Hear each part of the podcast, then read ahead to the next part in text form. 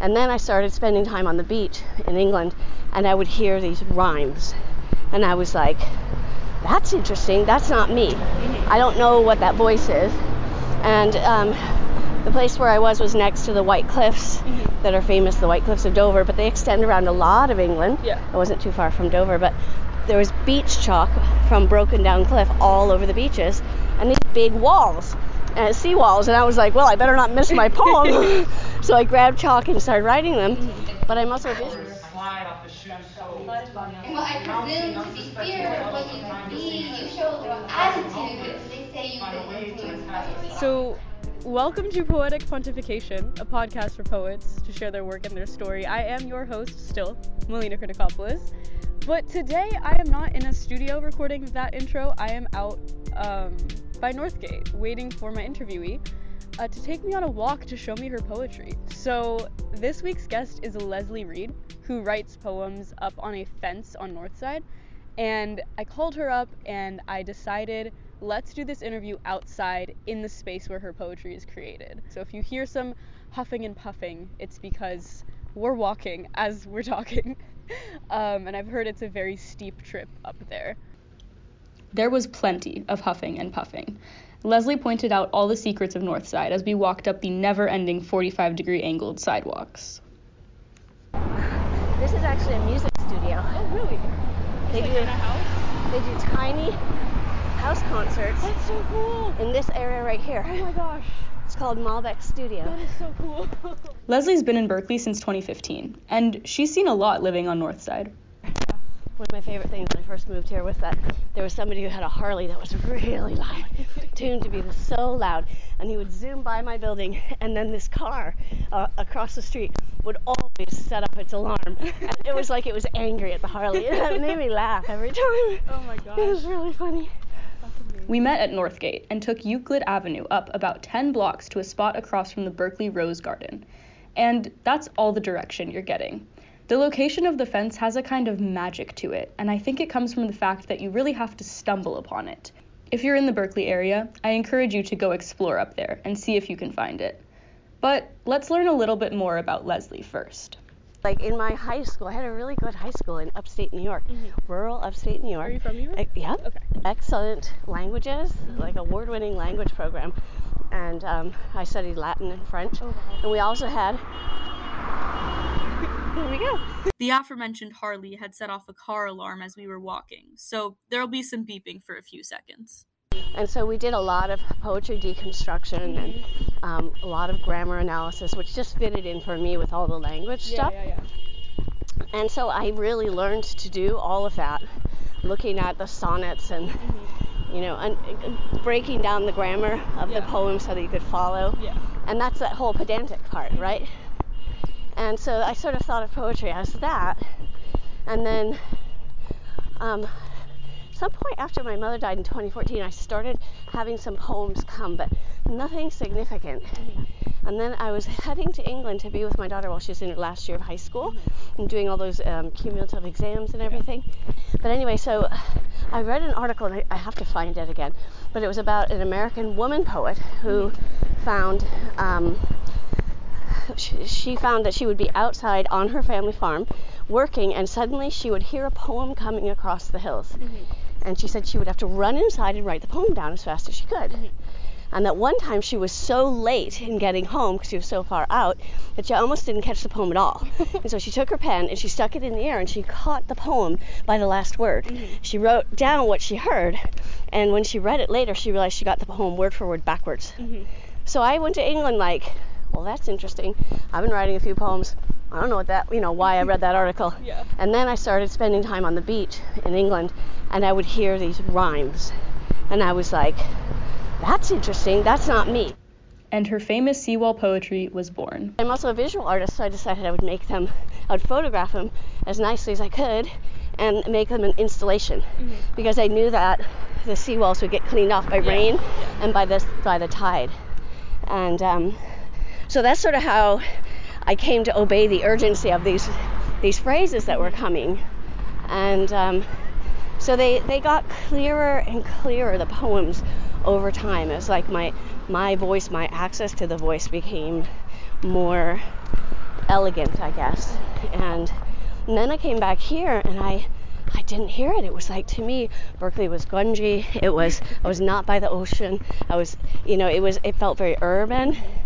And then after I did an art show in England, and when I came back, I think I really started hiking to get out in the nature. Mm-hmm.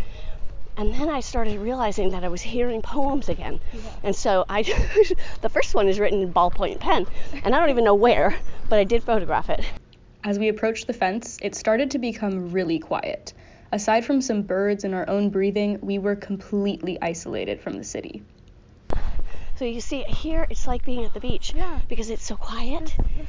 And I think the thing is that I just I get out of the noise Yeah. of people's thinking Yeah. and yelling at each other Absolutely. and laughing and, and then it just starts to feel really magical and This doesn't feel like Berkeley.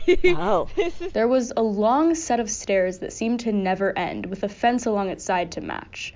The wood was different on every panel, and it was covered in art. And of course, Leslie's poetry. Small little paragraphs in all caps written with a sharpie dotted the aging wood. so this is the fence I started writing on Wow. and um and it, I have actually met the person who owns the land behind it and he owns the fence and he's been repairing it but not trying to wreck the poetry that's so and graffiti so That's amazing. Here's the first one of mine that shows, and then I, I made a comment on someone else's comment, which seems to have disappeared with the weather. I was baffled by how these fence and seawall poems seem to be both lasting and fleeting. It's interesting because like his came from beaches, right, which w- they could easily be washed away, Right. and now it's in like permanent marker on a fence, I right? know, And I know, it's I don't know. funny. Something about poetry to me has always felt very permanent in a way, in that like right.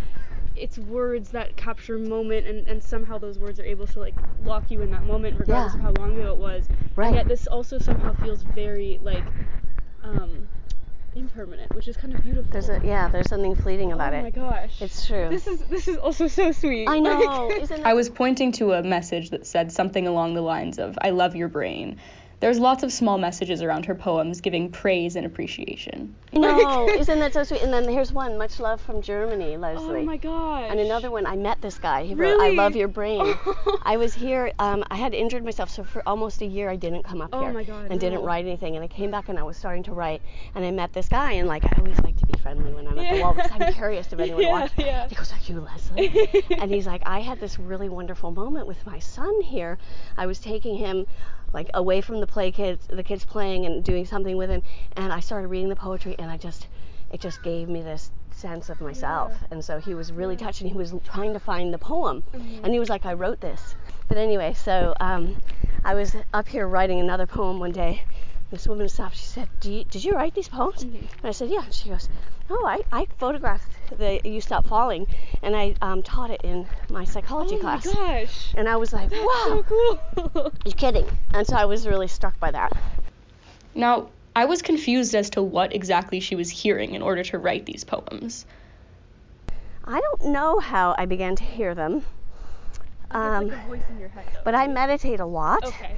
And and what you do in meditation is you reduce the the, the chaotic thinking. And so I think that that may have helped to come to that Yeah. that you know to be able to hear because I think of it as you know not not me it's my connection to the universe or whatever. And then she surprised me. So I'll write down the one this poem that I that came to me the other morning when I was thinking that we were going to have this conversation, um, because it has to do with like how does the poem come? and, and so a poem came to tell me that. But you're going to have to hold the mic. All right. she pulled out a sheet of paper with the poems. Oh my god. She pulled out a sheet of paper with the poem scrawled on it and the Sharpie.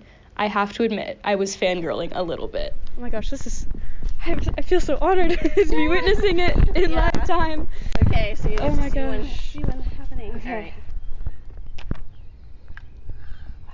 Now I got to pick which wood is not to be spiky. and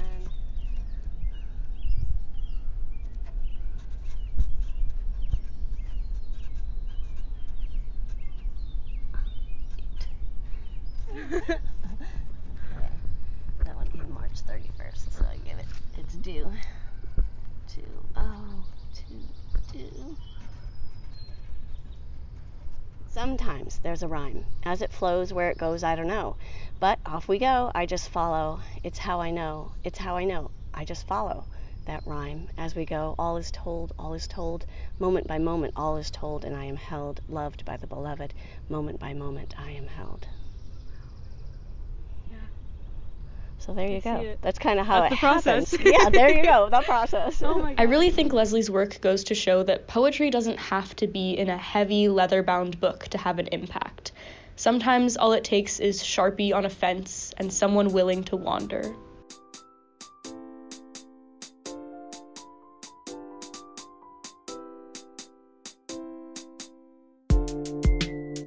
Thank you for listening to this episode of Poetic Pontification. Stay tuned for more poets next time.